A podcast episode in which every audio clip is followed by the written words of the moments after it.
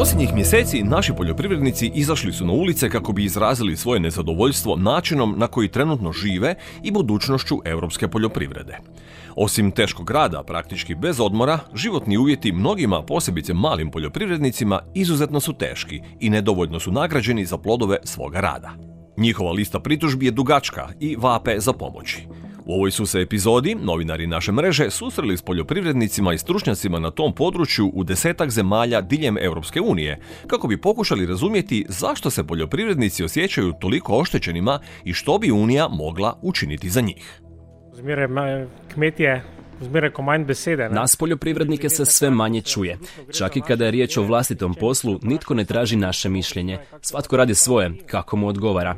Mislim da i zbog toga imamo problema s pronalaženjem novih mladih poljoprivrednika kojih je sve manje. Svugdje drugdje možeš raditi za puno bolje novce. Imaš slobodne dane, imaš slobodne vikende, a kod nas to nije slučaj. Toga su sve svjesni i mladi vlasnici poljoprivrednih gospodarstava. mladi preuzemniki se tega sve bolj zavedajo. Malo tko bi proturječio slovenskom poljoprivredniku Andreju Pernatu, čiji komentar prenosi RTV Slovenija. Poljoprivrednici doista imaju težak život, što objašnjava zašto mnogi od nas se osjećaju s njihovom borbom. Godine 2020. bilo je 9,1 milijun farmi u Europskoj uniji, pokrivajući oko 38% zemlje bloka. Otprilike dvije trećine tih farmi bile su manje od 5 hektara. Ipak, rastući je trend prema manjem broju većih farmi. Naravno, europska poljoprivreda vrlo je raznolika, ne samo u smislu veličine farmi, već i geologije i topografije, klime i izloženosti, filozofije upravljanja između tradicionalnog i modernijeg, pa čak i vrste proizvodnje. Jasno je da se organski francuski proizvođač vina, veliki danski proizvođač svinjetine i tradicionalni hrvatski maslinar suočavaju s radikalno različitim situacijama. Ali s kojim se uobičajenim problemima suočavaju naši poljoprivrednici? Tomaso Batista, predsjednik Copagrija, talijanske udruge poljoprivrednih proizvođača, daje Giulii s Radija 24 svoju top listu.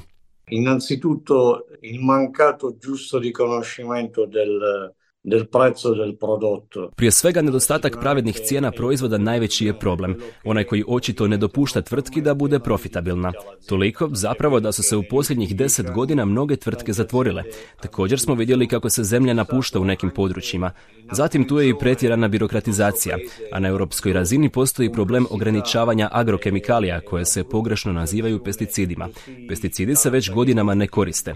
Osim toga, zajednička poljoprivredna politika više nam nije podrška. To je u biti sramota, jer za dobivanje doprinosa iz ZPP-a morate proći tako složen birokratski proces od koje su mnogi 2023. odustali. Primjerice, od prijave za provedbu ekoshema.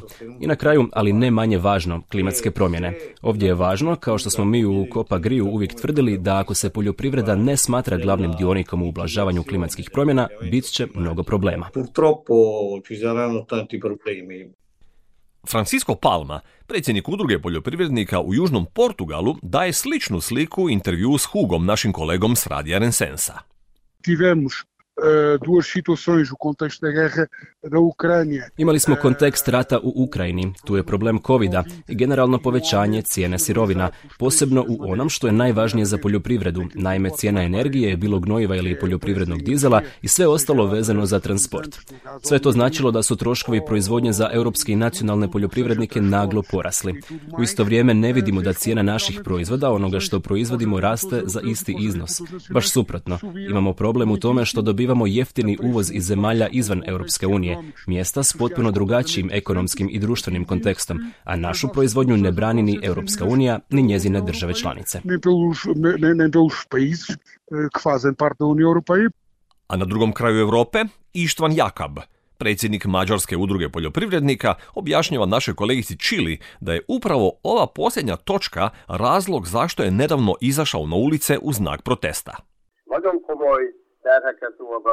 Europska komisija nameće težak teret poljoprivrednicima, nameće vrtoglavo visoke standarde i istovremeno nas zasipa neprovjerenom, nekvalitetnom hranom iz trećih zemalja, koja čak sadrži tvari štetne za ljudsko zdravlje.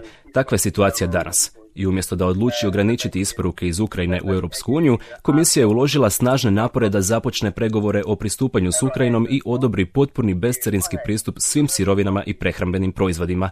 To nas je dovelo do ruba, zato kažemo da je dosta.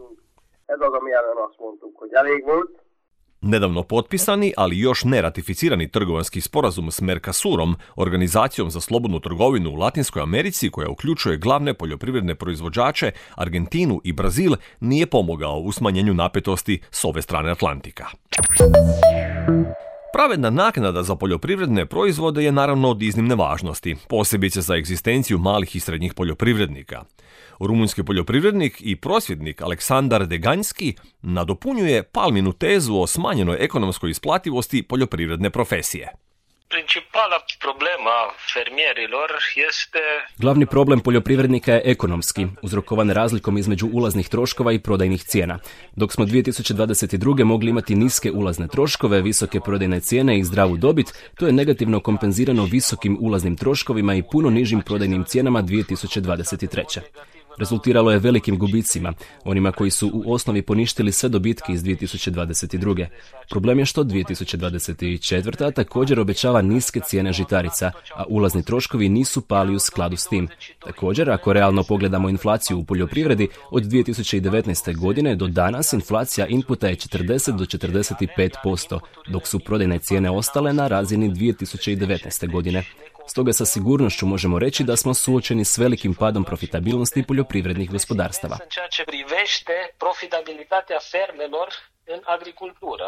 Dakle, proizvođačima žitarica nedostaje novca, to je sigurno. Ne samo da su porasle cijene sirovina i energije, već postoje i brojni posrednici od farme do stola, uključujući prijevoznike, prerađivače i trgovce, od kojih svaki uzima dio sve tanje dobiti. Mali i srednji poljoprivrednici općenito ne surađuju dovoljno i nemaju značajnog utjecaja da steknu tržišnu moć u diktiranju bolje cijene, da utječu na pregovore u opskrbnom lancu i obrane se od izrabljivačkih praksi. To je problem koji je teško riješiti, objašnjava Ivo Grgić, profesor na Agronomskom fakultetu u Zagrebu.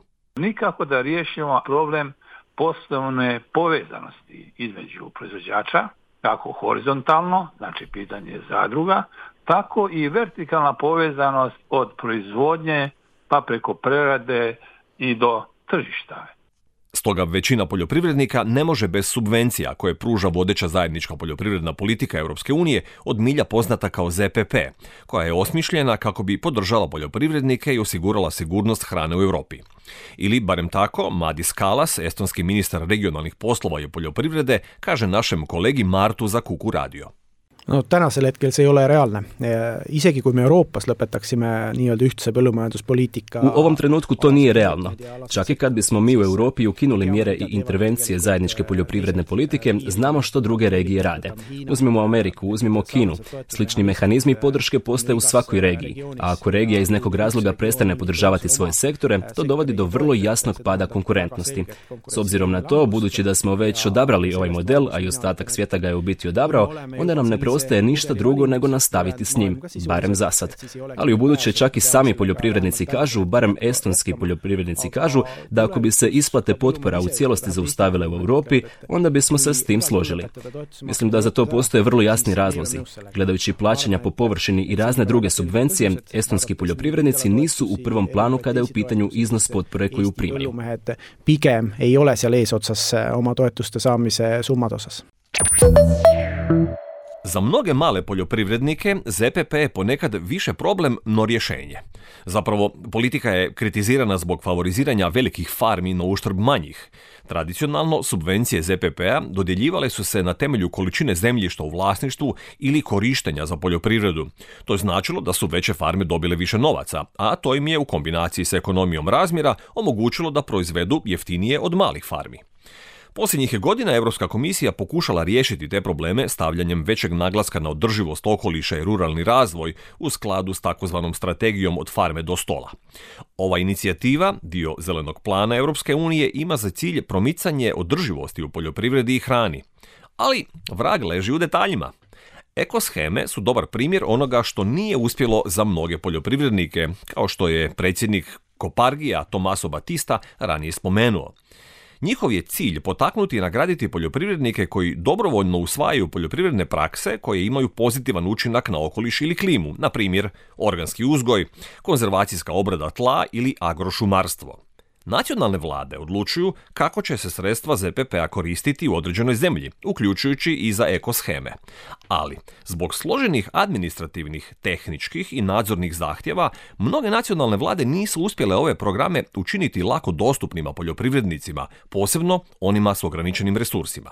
Violeta Olejarčik, Poljska organska poljoprivrednica i stručnjakinja za ZPP kaže za poljski radio Michaelu Strazovolskom da iako u potpunosti podržava mnoga temeljna načela poljoprivredne politike Europske unije, postoji previše birokratskih zavrzlama kroz koje poljoprivrednici, osobito mali, moraju proći. Birokratizacija zajedničke poljoprivredne politike mora se promijeniti. Poljoprivrednici često nemaju vremena za uzgoj hrane jer postoji toliko mnogo zahtjeva koje je vrlo teško razumjeti i ispuniti. U intervju za Žiniju Radius, Mindaugas Maciulevičuis, predsjednik jednog od litavskih regionalnih poljoprivrednih sindikata, podržava ovaj argument. Naglašava da je niz reformi Europske unije u poljoprivrednom sektoru natjeralo male i srednje poduzetnike da djeluju kao kvazi računovođe. Sa svakom reformom teret se povećava jer treba ispuniti sve više dokumenata i pojavljuju se nove procedure. Poljoprivrednici se pretvaraju u računovođe s manje vremena provedenog na traktoru, a više na administrativnim poslovima, što dovodi do povišene razine stresa.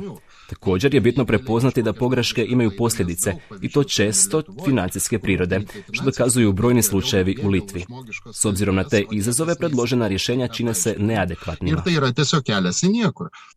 I moramo paziti da ne odvratimo male poljoprivrednike, jer oni nude značajne društvene i ekološke koristi, dodaje Nikola Genov, predsjednik zadruge Hrankop iz Sofije u Bugarskoj, razgovara sa Radislavom z BNR-a.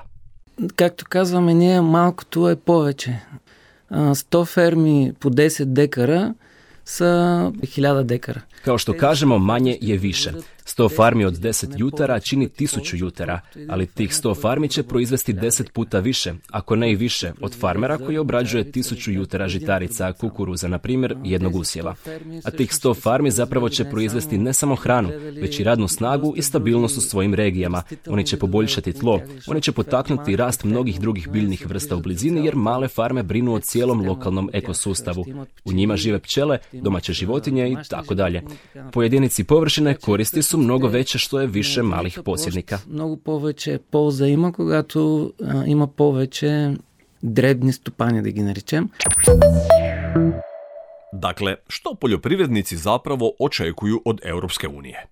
Prije svega, žele jasnoću i pojednostavljanje, kaže stručnjak za nevladin sektor poljoprivrede Valteras Zelč novinaru Latvijas radija Rikarcu Plumeu lauksaimnieks sagaida vienu lietu, un tā je skaidrība. Poljoprivrednici očekuju jednu stvar, a to je jasnoća. To je ono što vjerujemo da nedostaje u Europskoj uniji posljednjih godina, zato što su s jedne strane postavljeni vrlo ambiciozni ciljevi, ali nisu osigurani alati za postizanje tih ciljeva. Zdalić naglašava važnost konstruktivnog dijaloga, onog koji bi pozdravio doprinos poljoprivrednika od ozdo prema gore, te da je on potreban ako ih Brisel želi pridobiti. Često se prezentira da su poljoprivrednici protiv europskih zahtjeva, ali uopće nije tako. Komplicirano je. Postoje zahtjevi na koje poljoprivrednici nemaju apsolutno ništa protiv, na primjer o diverzifikaciji usjeva. Tamo gdje poljoprivrednici vide ekološko, klimatsko ili ekonomsko opravdanje, rado ih provode, ali naravno da se počinju buniti protiv svega što je očito nelogično. I naravno, nijedan se razvoj ne može smatrati održivim ako ne omogućuje ljudima da zarađuju za život, dodaje Genevieve Pons, generalna direktorica i potpredsjednica think tanka Europe Jacques Delors u Briselu u razgovoru za EU radio. Je crois que là, il faut revenir Mislim da se moramo vratiti, kako u diskursu, tako i u praksi, nečemu uravnoteženijem, sustavnom integracijom tri komponente održivog razvoja, ekonomske, socijalne i ekološke. Jednostavnije rečeno, ne možete tražiti od poljoprivrednika da prijeđe na organsku proizvodnju ako u tome nema novca. Što se tiče uvoza izvan Unije, europski poljoprivrednici pozivaju na jednake uvjete u pogledu zahtjeva kvalitete i proizvodnog lanca. Većina njih ne vjeruje da bi naše standarde trebalo sniziti, kaže Stojko Apostolov, upravitelj Bugarske zaklade za organsku poljoprivredu, već da bi Europska unija trebala biti primjer koji bi ostatak svijeta trebao slijediti. Poljoprivrednici će se u konačnici morati pridržavati puno više zahtjeva nego što su sada suočeni, puno više zelenih zahtjeva. Dakle, moramo učiniti da model funkcionira, jer je ostatak svijeta obično inspiriran Europskom unijom, kopira uniju. Mogu vam dati primjer koji se odnosi na organsku proizvodnju. Kad se okupimo na svjetskom kongresu ekoloških proizvođača, pa i iz SAD-a i iz razvijenih zemalja, oni su izuzetno motivirani onime što radi Europska unija i vrlo često daju primjer pri povratku u svoje zemlje. Pogledajte što Europska komisija čini za ekološki uzgoj. Učinimo to ovdje. Europa prednjači. Trenutno je na čelu ekološke poljoprivrede i politike zaštite okoliša u poljoprivredi. Ova ambicija se mora nastaviti, a ne biti sputana. Jednostavna rješenja za složene probleme postoje samo u manifestima populističkih stranaka, za koje je jasno da imaju koristi od gnjeva europskih farmera. Ali, kao što smo čuli i vidjeli, većina poljoprivrednika ne protivi se samim europskim standardima kvalitete i okoliša. Umjesto toga, traže da ih se bolje čuje i da im se pruži bolja potpora u njihovim nastojanjima da usklade svoje brojne i različite uloge. Osiguranje pouzdanosti, sigurnosti i održivosti proizvodnje hrane, ruralni razvoj, ublažavanje klimatskih promjena i prilagodba, očuvanje bioraznolikosti, usvajanje novih tehnologija i tako dalje. Lista se nastavlja. Europa mora pažljivo slušati poljoprivrednike, upozorava politička promatračica Ženevim Pons, jer trenutni model nije održiv ni u kojem smislu te riječi. Moramo razmotriti sva ova pitanja i pokušati zajedno osmisliti reformu ZPP-a, onu koja će se primjenjivati od 2028. Sa svim izazovima s kojima se moramo zajedno suočiti. S klimatskim promjenama, naravno, čije su glavne žrtve poljoprivrednici. Mislim da moramo zaključiti da sadašnji model nije održiv, niti ekološki, niti društveno, pa o tome moramo ponovno razmisliti et donc il faut le repenser Nacionalni i europski političari intenzivirali su svoj dijalog s poljoprivrednim sektorom posljednjih tjedana i mjeseci, ali potrošači također imaju svoju ulogu, osobito u smislu spremnosti potrošiti malo više kako bi podržali naše domaće poljoprivrednike, osigurali kvalitetu i olakšali našu kolektivnu ekološku svijest. Toliko za danas, čujemo se uskoro s novim temama našeg podcasta Može li to EU? Ja sam Dražen Zima i sve vas pozdravljam. Do slušanja.